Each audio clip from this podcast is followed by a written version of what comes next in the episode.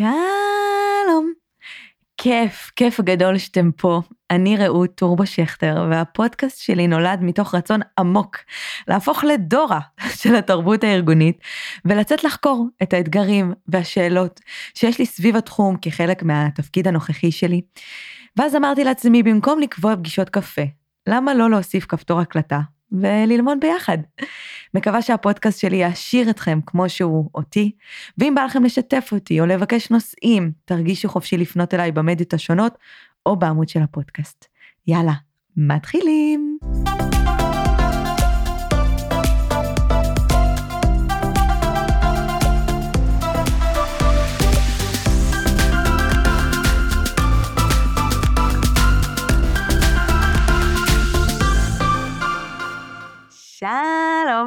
ברוכים הבאים והבאות להלם תרבות.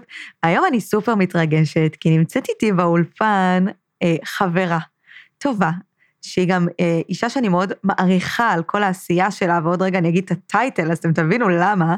שלום לענבל אורפז. שלום רעות, איזה כיף להיות פה. איזה כיף שאת פה. אז ענבל היא יועצת חדשנות אסטרטגית ומייסדת מיזם אישה בהייטק.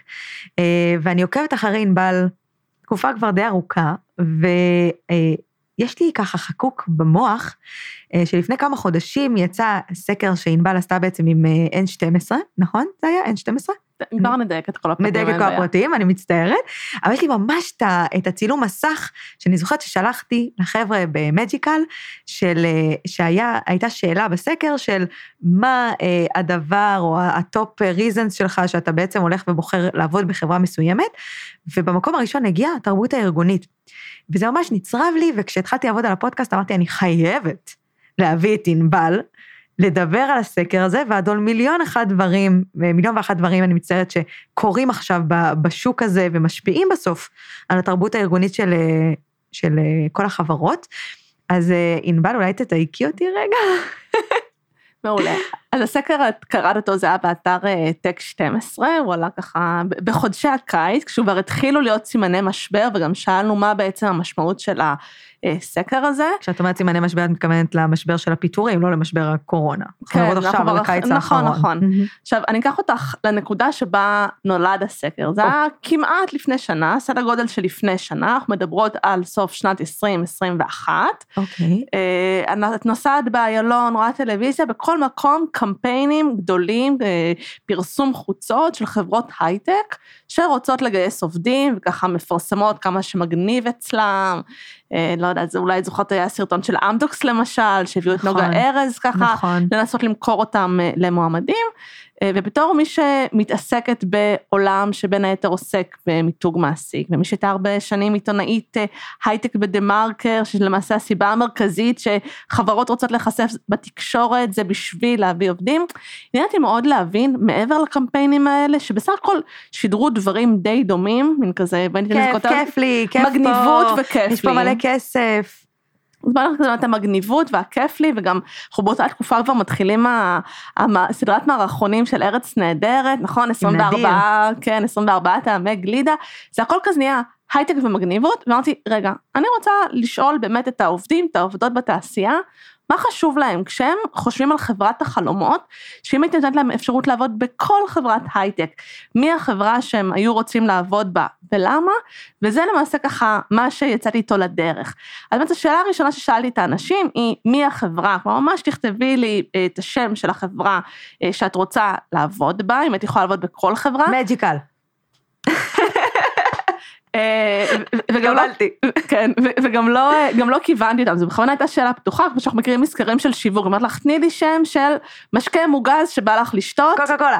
אה, אז בדיוק זה מה שנקרא ב top of your mind, מה נמצא שם, אז זה היה ככה, אחר כך ביקשתי בשפה חופשית מאנשים לתאר למה הם מעוניינים לעבוד מעניין. בחברה הזאת, ובסוף כדי גם להקל עליי את הניתוח, אז ככה נתתי כל מיני קטגוריות, ולמעשה זה מה שאת ראית, לצערי אה, לקח לי זמן להגיע ולנתח את התוצאות של הסקר הזה, ענו עליו מעל אה, ל-500 אנשים, וואו. נשים וגברים כמובן, מככה כל סוגי חברות ההייטק השונות שפועלות בישראל, ובעיניי דווקא זה שזה נעשה בשיא ההייפ, בשיא הצמיחה, בתקופה הכי טובה של החברות, לפני שהתחילו סימנים של משבר כלכלי ולפני שהשוק התחיל לרדת, זה דווקא הופך את זה ליותר מעניין ואפילו יותר רלוונטי בתקופה של משבר, שפתאום לפעמים ככה מערכת שיקולים קצת משתנה. כן, כשאתה נכנס למצב הישרדותי, אתה, השיקולים שלך הם הישרדותיים פתאום. בדיוק. אז אם, אם, אם נסתכל על זה דווקא בתקופה שהיא לא הייתה עדיין הישרדותית, אז ככה, השלושה גורמים שנקראות להם השילוש הקדוש, שגורמים לאנשים לבחור ב, במקום עבודה, כשאומרים להם כאילו מה המקום עבודה החלומי מבחינתך, אז הראשון, כמו שאמרת כבר, תרבות ארגונית טובה. שגם פה אפשר לשאול מה זה תרבות, מה תרבות ארגונית. ארגונית טובה? התשובה בדיוק שככה אנשים סימנו, היא אמרה, שמעתי דברים טובים על התרבות הארגונית בחברה ועל סביבת העבודה. אז זה היה הדבר הראשון. אה, הדבר השני שאנשים אה, סימנו זה למעשה כל התגמול אה, שקשור לתפקיד, המשכורת הטובה, התנאים הטובים, אופציות. שזה גם משהו שאני חושבת שצריך ככה לשים אותו על השולחן, והוא בכלל מתחבר גם לנהירה ההמונית שאנחנו רואים בישראל, והכניסה שפתאום כולם רוצים להיות בהייטק. נכון. ממש כולם.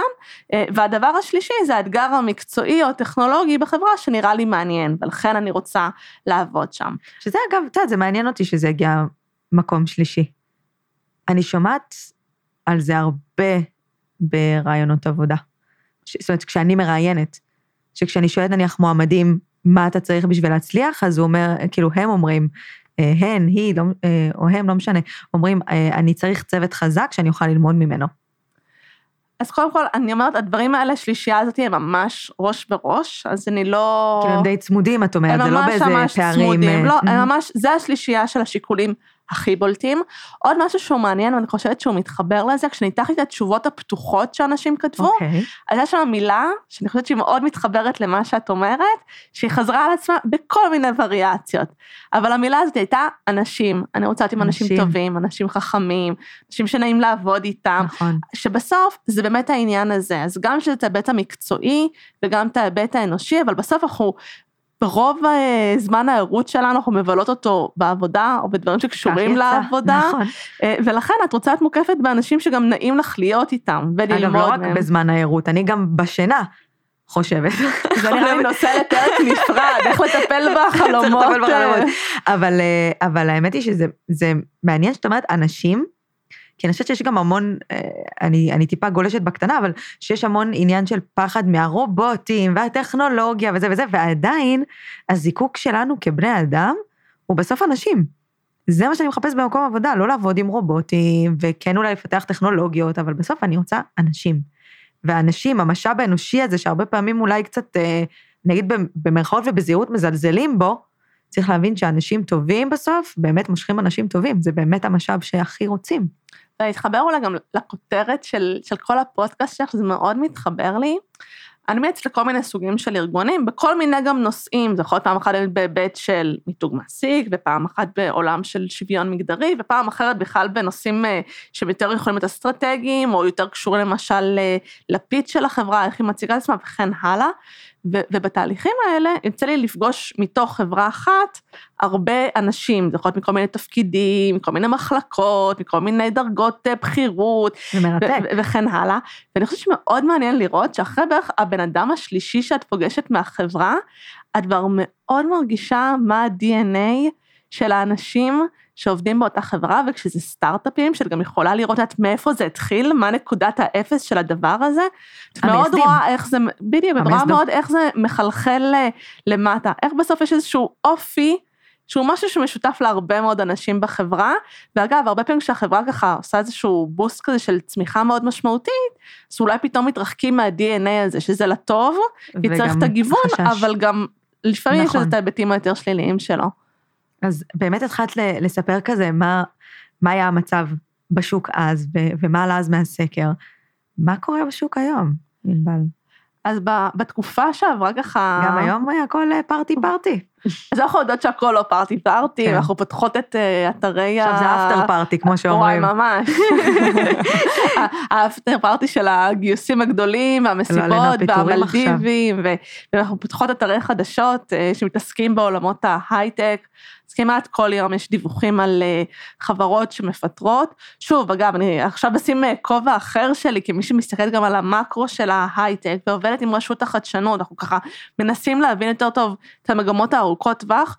עוד מוקדם, יודעת, אה, ככה להיכנס לחששות גדולים מדי או להתאבל, המספרים של המפוטרים שמפורסמים בינתיים הם עוד בסדר, צריך לקחת בחשבון שחלק מהמספרים שאנחנו רואות בארץ, נגיד שסטארט-אפים מפטרים, אז גם פיטורים שכוללים את המצבת אה, כוח אדם שלהם בחו"ל, אז ברמת המשק אנחנו עוד בסדר, לחברות הישראליות יש עדיין המון כסף uh, בקופה שלהן, השנה האחרונה, 2022, היא עדיין שנה מאוד טובה מבחינת גיוסים, היא למעשה השנה השנייה הכי טובה לסטארט-אפים ישראלים, וואו. חוץ מהשנה שעברה, 2021, אז יש איזושהי מגמה של ירידה והאטה, אבל זה מאוד תלוי במגמות בעולם ומה יקרה לטווח יותר ארוך. כלומר, אם אנחנו נשב פה עוד שנה ועדיין תהיה מלחמה באוקראינה, אוי ואבוי אם עדיין תהיה מלחמה באוקראינה עוד שנה, נכון, שאלוהים ישמור אותי. זה נכון, ומשברים אחרים שאת יודעת שהם עולמיים ולא קשורים בנו, אז הדיון יהיה אחר, אבל כרגע אנחנו עוד בסדר, אבל בוודאי האווירה בשוק היא השתנתה.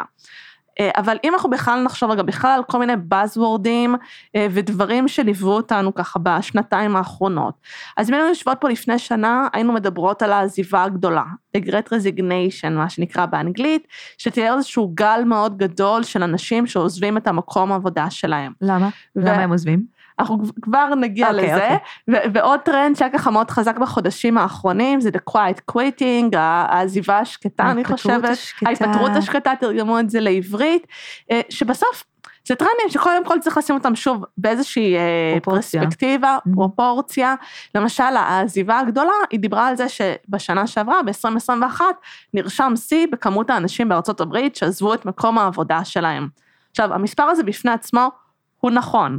אבל צריך לזכור ששנה אחורה, 2020, אף אחד לא עזב. שנת הקורונה, כשיש, כן. כשעובר מלאך גל גדול, את מחזיקה חזק את הכיסא, כדי שזה לא יסחוף אותך. לכיסא בייסיקלי. בדיוק, זה לא הזמן להיכנס להרפתקאות, ואנשים נשארים במקום העבודה שלהם. אז השנה שאחריה... תזנה את זה. בדיוק, אנשים היו יותר בסדר. אבל אם נעשה עוד יותר זום אאוט, ונסתכל נגיד בראייה של עשור, אנחנו רואים שכל שנה יותר אנשים עוזבים מרצונם את מקום העבודה. אגב, כשאת אומרת מרצונם, סתם, זה כי אם אנחנו מסתכלות עשור לפני, או אפילו לעשורים של ההורים שלנו, זה כאילו, זה, בגלל שזה לא היה מקובל לעזוב מקום עבודה, זה היה כזה, את יודעת, מקום עבודה של עד הפנסיה, ו, ו, ורק באמת, ממש בעשורים האחרונים, זה נהיה כזה משהו מקובל שאתה יותר קופץ, אני אגיד, במרכאות בין עבודות? כן, אני חושבת לקחי מושג כמו קביעות למשל. לא יודעת, הייתה לך אי פעם קביעות? אני קבועה בבית שלי. לכמה מהחברים החברות שלך יש קביעות היום? אלה שבצבא. אז היום זה, זה, יש דברים שבאמת כאילו התרבות היא משתנה, המקומות עבודה משתנים, כלומר שאני בכלל, שאני מתארת את, את, את, את עולם העבודה החדש, אומרת, הכל משתנה, העבודות משתנות, הסביבת עבודה משתנה, נכון, אנחנו כבר לא תמיד באות למשרד כדי לעבוד. שזה, שזה אגב תודות לקורונה, נכון, שמאוד שינתה את זה, אנשים פתאום אה, לא רוצים לעבוד מהמשרד כל היום. הקורונה הייתה ממש מחולל שמאוד ככה האיץ תהליכים שאולי היינו מגיעות אליהם, אבל בטוח לא בקצב הזה. לא, אבל סתם, אם תקחי דוגמא את טוויטר, אני שמה בצד רגע את ה... פיטורים שהיו, ואני לא רוצה להיכנס לשם כי, כי זה קשה, אבל למשל, אחד הדברים שאילון מאסק מכריח אותם זה לבוא, לעבוד פיזית כל יום מהמשרד. ולמשל, אמיר שבט, ישראלי שעבד שם, אמר, אני גר שעתיים וחצי טיסה מהמשרד הכי קרוב. כאילו זה לא מתחבר למה שהקורונה הביאה ואחר כך אמורה להשאיר איתה, זאת אומרת, אנשים לא באמת רוצים לחזור לעבוד כל יום במשרד, בטח לא לטוס שעתיים וחצי. אני חושבת שזה מאוד מחזיר אותה נגיד לנושא הזה של ה-quiet quitting או לנושא של ה-great resignation, כי מה בעצם קרה? הקורונה, וזה דוגמה לאירוע אחד, ב- בימי חיינו, או בימי חיינו בשוק העבודה, אנחנו כנראה נחווה עוד כל מיני סוגים של אירועים וטלטלות מכל מיני סוגים, אבל הקורונה באמת היא איזשהו case study למה קורה כשיש באמת אירוע מאוד קיצוני, שהוא משפיע על הכל ביחד במקביל. אז הקורונה, למשל, הנושא הזה של עבודה מהבית, הוא שינה כל כך הרבה דברים, אז למשל, הנושא באמת של איפה אני גרה לעומת מקום העבודה שלי. נכון. זה, זה עכשיו, מה, אנשים ככה בקורונה ראו כי טוב, נחמד להם לעבוד מהבית כל השבוע, או חלק מהשבוע, כי בסוף רוב החברות הלכו למודל ההיברידי, שמשלב את הגם נכון. וגם, גם את הבית וגם את המשרד. ואז קצת פתאום מגיעה הנקודה שאני צריכה להתאים את ההחלטות שלי למציאות, או אולי אני אומרת, רגע, שנייה, אני יותר רוצה work-life balance, מאוד קשה לעשות לי את ה-work-life balance הזה, אגב, כשהעבודה באה הביתה, ואין גבולות אה, בצורה הכי קיצונית אולי שאי נכון. פעם הייתה. אבל מה אומר למשל ה-quiet quitting, אם, אם את ככה מנסה לחפור פנימה? אנשים שעושים את העבודה שלהם, את יודעת, כאילו, כפי שהעבודה שלהם מוגדרת, בלי, להגדיל- בלי להגדיל ראש. כן, אבל את, את עושה את העבודה, זה לא שאת לא עושה את העבודה, אגב, זה אפילו לא לעזוב את העבודה, את עדיין עושה את העבודה שלך. אה, וגם פה קם דור שאומר, חבר'ה, אנחנו באים לעבוד, אבל זהו, העבודה היא לא החיים שלנו, העבודה היא לא המשפחה בניגוד שלנו, להורים שלנו, לסבים והסבתות שלנו. ואפילו, את יודעת מה, אני אקח את זה יותר, בניגוד לדור שלנו גם. כאילו, במקרה אני מכירה אותך, במקרה אני מכירה אותי. יש לנו וורקוליות. לא, אבל זה כי אנחנו דפוקות בראש, זה לא קשור. לא, לא, לא נעים להודות בזה, אבל את יודעת, זו שאלה, זה, זה אנשים, צריכים לדעת לשים לעצמם את הגבולות, ו, והאירוע הזה של הקורונה, אני חושבת שזה גם מתבטא בסופו של דבר באמת ב, ב, בתוצאות, נגיד, שגם אני ראיתי בסקר, אנשים אומרים, רגע, אני רוצה שיהיה לי כיף, אני באה לעבוד, אני רוצה שיהיה לי טוב, אני רוצה שיהיה לי מקום שהוא לא סביבת עבודה רעילה, וסביבת עבודה, כמו שאמרת, שאני לומדת ממנה, ומקום שמפתח אותי, אחת מהדרישות של הדור הנוכחי, זה שהעובדים רוצים שמקום העבודה יפתח אותם. זה לא מספיק שאת למדת איזשהו מקצוע, או שאפילו התמקצעת במשהו בתוך העבודה, את רוצה שמקום העבודה ימשיך לספק לך את זה. עכשיו, בסקרים שנערכים ממש היום, שני, שתי דוגמאות לי ממש מהתקופה האחרונה, זה איזשהו סקר של לינקדין, שהם שאלו אנשים גם, ת, תתרגילי את העדיפויות שלך, ממש אוגוסט האחרון, 2022, ואז אנשים אמרו, טוב, הדברים הראשונים שחשובים לנו זה ה-compensation, התגמול, אוקיי, בסדר, הגיוני. דבר שני, balance, כבר דיברנו על, ה, על הנושא הזה, אבל תראי כמה זה חזק וכמה זה משמעותי. שלוש, זה גמישות, flexibility, שזה הולך מאוד קרוב יחד עם balance, נכון. גם כי, כי הגמישות אני חושבת שזה די מאפשרת. חייב ללכת יד ביד.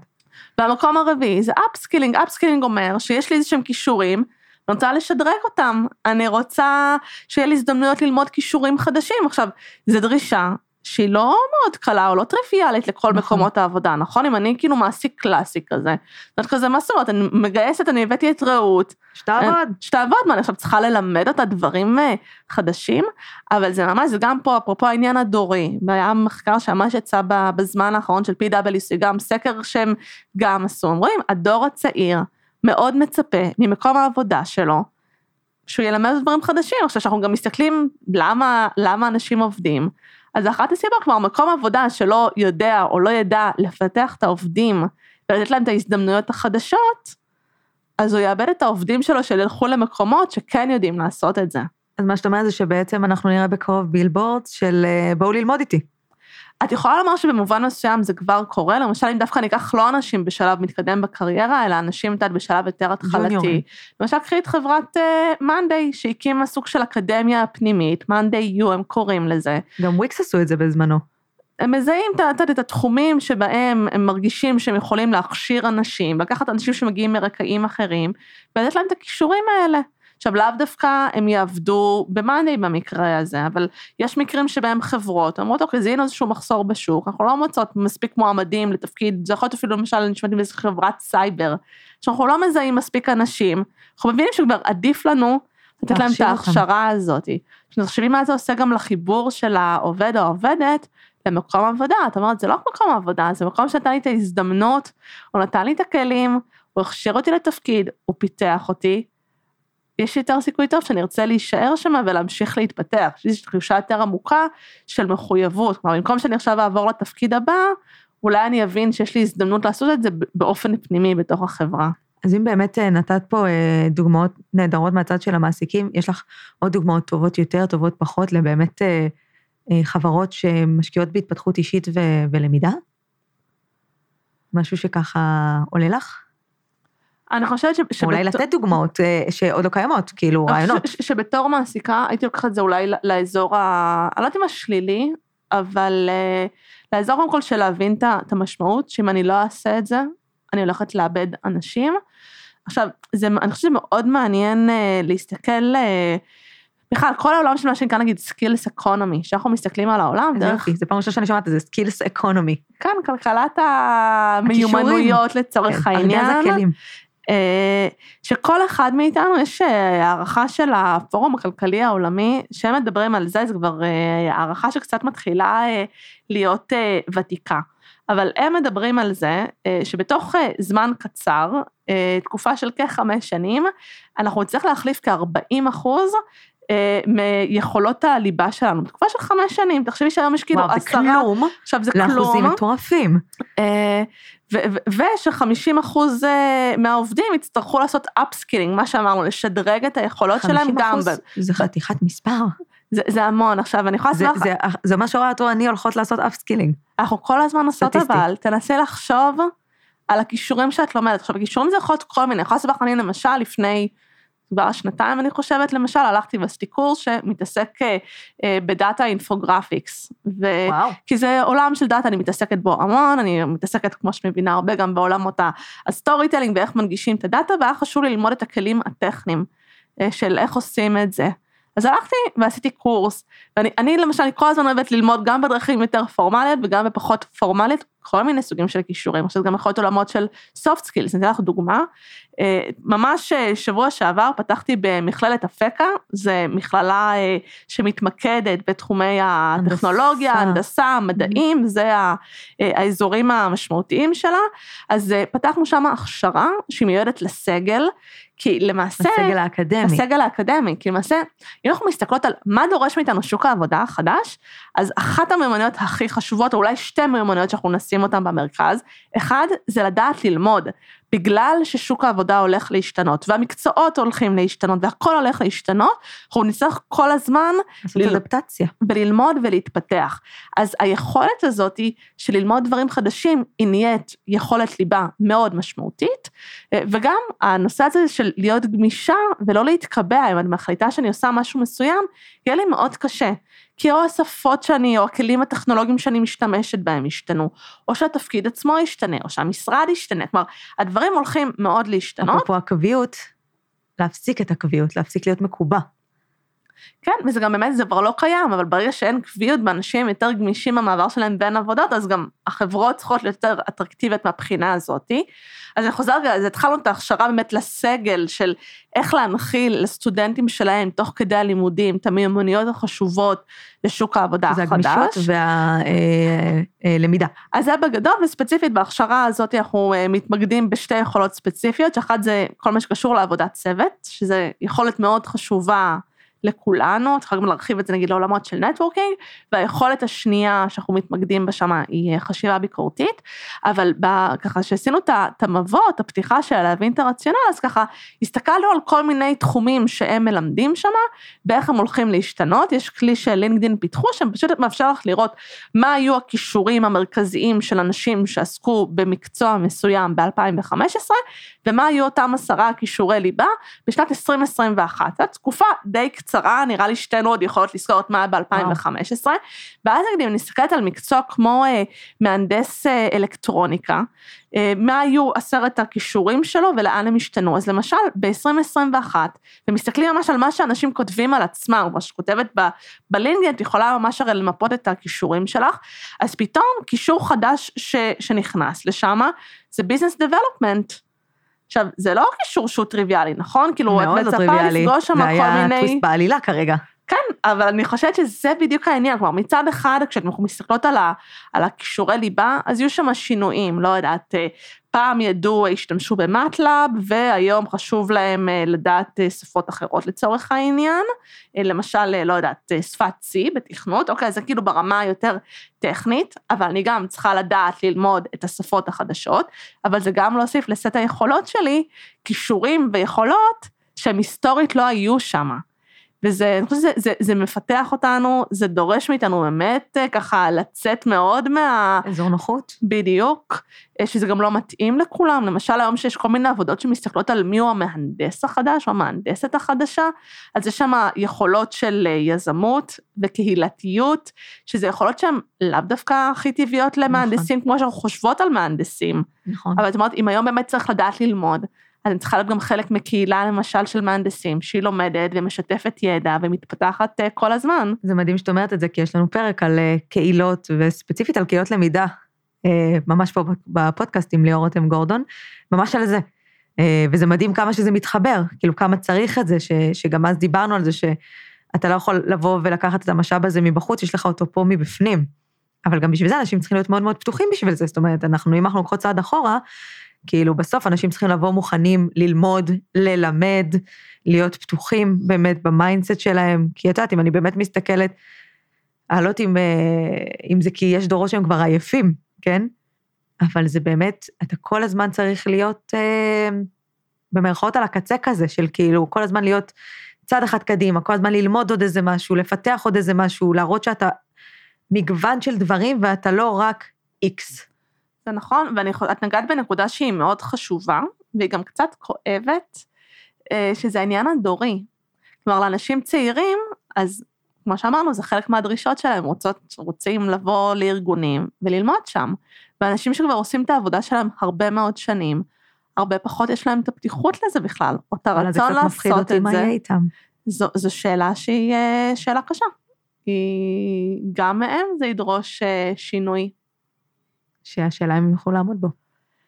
אה, זה, זה דיון בפני עצמו, הוא דיון, כמו שאמרתי, הוא דיון uh, כואב והוא לא פשוט, וגם דיברת מקודם על הרובוטים, אז אותי זה לקח ל, לרובוטים שיקחו לנו את העבודה, או כן. התוכנה שלוקחת לנו את העבודה, שזה, את אני, אני לוקחת את זה למקום אחר, בעיניי זה את המקומות שהאוטומציה נכנסת אליהם, ומה היא הולכת לעשות שם, כלומר, מה, מה המשימות שהיא תיקח מאיתנו. עכשיו, אולי הד... זה יאפשר לנו יותר בלנס דווקא, אני כאילו מסתכלת על זה שאם זה יחסוך לי זמן, אולי נעבור כולנו לארבעה ימי עבודה בשבוע, ונחיה גם על הדרך.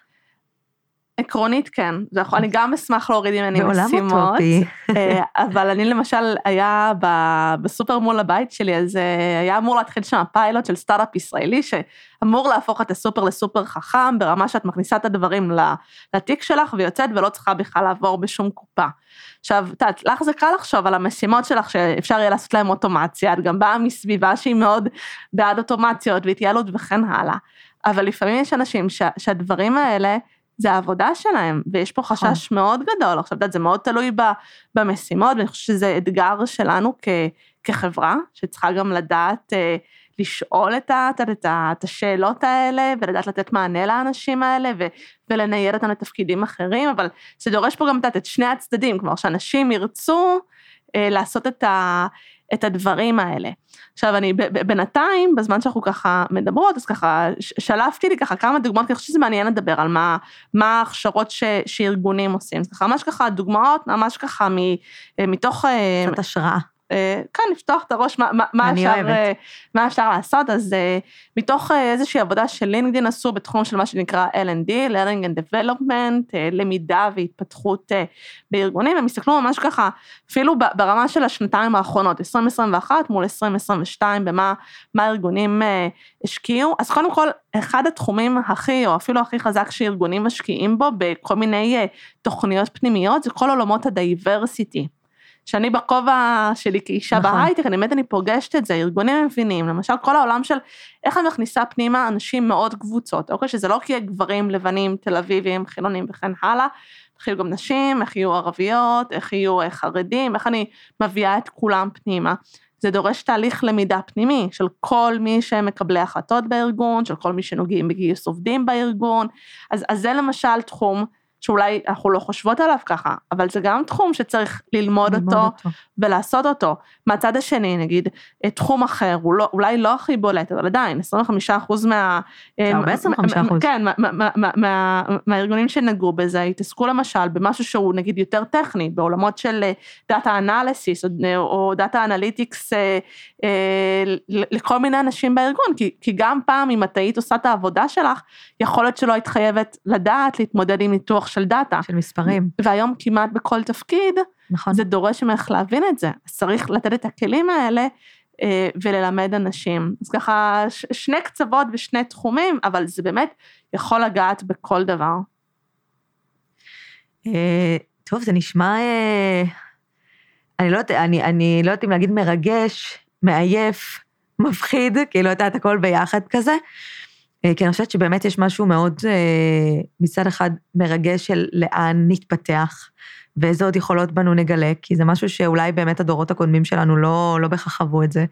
והיופי שזה באמת היום חלק מתרבות ארגונית, זאת אומרת, זה משהו שחברות שרוצות להצליח חייבות להנחיל כחלק מהתרבות הארגונית שלהן. אה, מצד שני, זה, זה קצת מפחיד מה יקרה עם מי שלא יתיישר לזה. זאת אומרת, גם אגב בצד של החברות, וגם בצד של העובדים. אני אוסיף לזה, שאני חושבת שזה גם דורש המון אקטיביות, וגם פה משני הצדדים, כלומר זה דורש ממך אקטיביות כעובדת, או, אגב, זה, זה לא חייב להיות ממך כעובדת של ארגון, אוקיי, אני נגיד כ, כעצמאית, כיועצת חיצונית שעובדת עם ארגונים, אני כל הזמן צריכה ללמוד, זה לא רק מה שאת כעובדת אה, בארגון, אלא את כמי שחלק מעולם העבודה החדש. כן, זה דורש ממך כל הזמן אקטיביות, כי אחרת תהפכי ללא רלוונטית. ואותו דבר הארגונים, שאת אומרת, זה צריך להיות חלק מהתרבות הארגונית שלהם, זה לא יקרה מעצמו כזה out of the blue כזה, יום אחד פתאום אה, יהיה תוכניות או יהיה מאמצים, עכשיו זה לא חייב תוכנית, אפשר לבנות תוכנית שעכשיו מלמדים את כל האנשים בשיווק, את כל האנשים ב-HR, איך לעשות data analytics, זה יכול להיות זה, אבל זה גם יכול להיות באחריות של כל אחד ממי שהם נוגעים באנשים, שהם יבינו שיש להם אחריות לפתח אותם, זה לא, את יודעת, זה, זה, זה ממש ערך שהוא נהיה אז, אז האקטיביות הזאת היא, מה שצריך להשקיע בו, מה שצריך לתכנן אותו, נכון, מה שצריך מה... ממש לשים לב אליו, וגם לשאול אנשים שעוזבים את הארגון, מה... מה מה... חסר. בדיוק. אגב, גם בעיקר כשאת אומרת אקטיביות, זה בעיקר גם לקחת אחריות על עצמי, ומה... ו- ו- ואם הארגון לא נותן לי את זה, איך אני אולי, בזמני הפנוי, עושה את זה. נכון, אני חושבת שהבשורות הטובות הן שיש שם המון דרכים לעשות את זה, נכון, יותר מאשר אי פעם, כן. נכון. אמ, אני כאילו תוהה בתוך זה, האם כל העובדה שאנחנו לומדים מהר, מתפתחים מהר, גם אומר שנצא לפנסיה מהר? הלוואי. אני בינתיים לראות איך אני עושה שנת שבתון. לא, תעזבי, עד הפנסיה יש עוד כמה שנים, בואי נבין איך עושים אה, שנת שבתון קודם. וואי וואי, זה עולם מטורף. זה כאילו, אני, שאני מרגישה שאני חיה את החיים בקצב של טורבו, אני כבר אומרת לעצמי, כאילו, יואו, כאילו, איך ה... ההורים שלנו, הסבים והסבתות שלנו עשו את זה, אז או שהם באמת חיו במשהו שהוא פחות אינטנסיבי, והיה בו יותר בלנס, ואת מגיעה הביתה, ואין יותר עבודה בבית, ואת יוצאת בשעות נורמליות. אה, לא יודעת, נורא נורא מסקרן, אה, מאוד מסקרן עד עתיד העבודה הולך אה, להגיע, אבל כנראה שרק נצטרך לחכות ולראות. אני, אבל אפתיע אותך במשהו שאני חושבת שהוא, או, שאותי ככה... ביצת הפתעה לקראת הסוף. הפתיע באיזשהו מובן בסקר שאני עשיתי, ושוב, אני מזכירה, זה היה שנייה לפני משבר כלכלי, אבל בתקופה של הרבה מאוד שגשוג. כשהסתכלתי מה מבטאות הבחירות של רוב האנשים, ומה נמצא שם בין, ה... בין השורות, למשל, 45% מה, מהמשיבים לסקר, הם אה, בחרו באחת החברות big אה, tech, או מה שנקרא GAMFA, כאילו Google, Microsoft, Amazon, Facebook, Facebook והקבוצה הזאתי. בסוף, כשאני אה, אומרת, מה זה בעצם לבחור. מה זה להעדיף חברה גדולה, אמריקאית, ולא להעדיף סטארט-אפ, נכון? זה לא שרוב האנשים אמרו סטארט-אפים. לא, הם רוצים את החברות הגדולות והיציבות. בעיניי אני מסתכלת על זה מאוד, סבא שלי, הוא עבד בחברת חשמל. ו... כמו סבא שלי. אנחנו צריכות לבדוק אם הם עבדו ביחד. לגמרי. אז, אז בדור של סבא שלי או סבתא שלי עבדו בממשלה, עבדו בחברת חשמל, חיפשו את הארגונים הגדולים והיציבים שאי אפשר יהיה לפטר אותך, אבל באיזשהו מקום, אולי בעצם, כשמקשיבים טוב טוב לבחירות של האנשים, זה גם מבטא, רוצים מקום שהוא יותר בטוח, מקום שהוא יותר יציב. אז היום לא קוראים לזה חברת חשמל, אז אולי קוראים לזה גוגל, או קוראים לזה מייקרוסופט, אבל עדיין במהות של זה, זה לא משהו שהוא מאוד שונה. יכול להיות שהעדפות שלנו גם כבני אדם, הם לא לגמרי השתנו, אולי יש דברים שהם יותר עלו, יותר ירדו, אבל כולנו רוצות לדעת שאנחנו קמות בבוקר ויש לנו עבודה, והיא מפרנסת אותנו טוב, ואולי היום הבונוס הוא שגם מעניין לנו, אנחנו מתפתחות, וזה מאפשר לנו גם לחיות את החיים שלנו במקביל, אבל יש איזשהו מקום שגם מאוד מחפש את היציבות הזאת. אז בסוף אנשים הם אנשים. אנשים הם אנשים. זה ה bottom line. אנשים הם אנשים שהם אנשים. אז אה, לפני שאנחנו מסיימות, למי תרצי לפרגן, ענבלי? לאיזה חברה? אני רוצה לפרגן ל EquityBee, שזה סטארט-אפ שאני ממש אה, מלווה אותו מהיום שהם היו אה, בערך ארבעה אנשים. ספרי רגע מה הם עושים למי שלא מכיר. אה, בגדול עוזרים לעובדים בסטארט-אפים לממש את האופציות שלהם. באמצעות זה שמחברים אותם לקהילה של משקיעים, שעוזרים להם לממש את האופציות, וככה להרוויח מהעבודה הקשה ומאותן שעות רבות שהם השקיעו בבנייה של הסטארט-אפ. ו- וזו חברה ש- שממש ראית אותה צומחת ממקום מאוד קטן לחברה של מעל ל-100 איש. ואני חושבת שמה ששם, אני חושבת שמאוד בולט לי ב-DNA של אנשים, מאוד מרגישה שזה אנשים שבאים לעבוד. והכל מאוד תכלסי. אה, ש- שזו תרבות ש- שלי מאוד מתאימה, וזה מקום שככה, זה מאוד קל. פוגשים מישהו מהר, ואני חושבת שגם נגיד העובדים האמריקאים שנכנסו לחברה, וככה יצא לי לעבוד מולם כבר, גם למדו את זה. יאללה, הכל אה, מהר מאוד אה, מגיע לתכלס, אז אה, להם אני רוצה לפרגן היום. אז EquityBee, סחטיין על התכלס, אה, שתמיד תתכלסו. לפני שנסיים, אני רוצה להגיד תודה למארחים שלנו, Samsung Next, זרוע ההשקעות והחדשנות של סמסונג בישראל. תודה רבה לענבל אורפז. תודה רבה. המדהימה, אני מאחלת לנו שנשב פה בעוד שנה. ונגיד שעל חלק צדקנו ועל חלק טעינו, ואולי אנחנו כבר גם נהיה בפנסיה על הדרך, אני לא יודעת. וואי, את ממש אופטימית, אבל יאללה, בואי. אני משתדלת, את יודעת שאני חרדתית אופטימית? זה, זה יש מושג כזה. אז אנחנו תמיד מסיימות uh, עם שיר, uh, ואת יודעת שאמרת שאת לא מוכנה לשיר, אבל uh, אני אשיר מקסימום תצטרפי אליי. אוקיי, אני נותנת לזה הזדמנות, אני באה ב... כי אני, רוצה שאנשים, את יודעת, שהם יסיימו עם אנרגיות, אנרגיות, אנרגיות גבוהות, אוקיי? אז. בחרתי שיר, כי ענבלי אוהבת אולדיז, והחלטתי שאני בוחרת שיר שאיתו אני עושה סקווטים ביום שישי ב Black Friday, אה, איפה שאני מתאמנת, ואולי אתם מכירים, אז תצטרפו אלינו. קולי נעלם לי בי נרגש, בא לשכונה בחור חדש. ומאז שירי חד... כל הכבוד! בא לשכונה בחור חדש, קולי נעלם לי בי נרגש. בא לשכונה בחור חדש.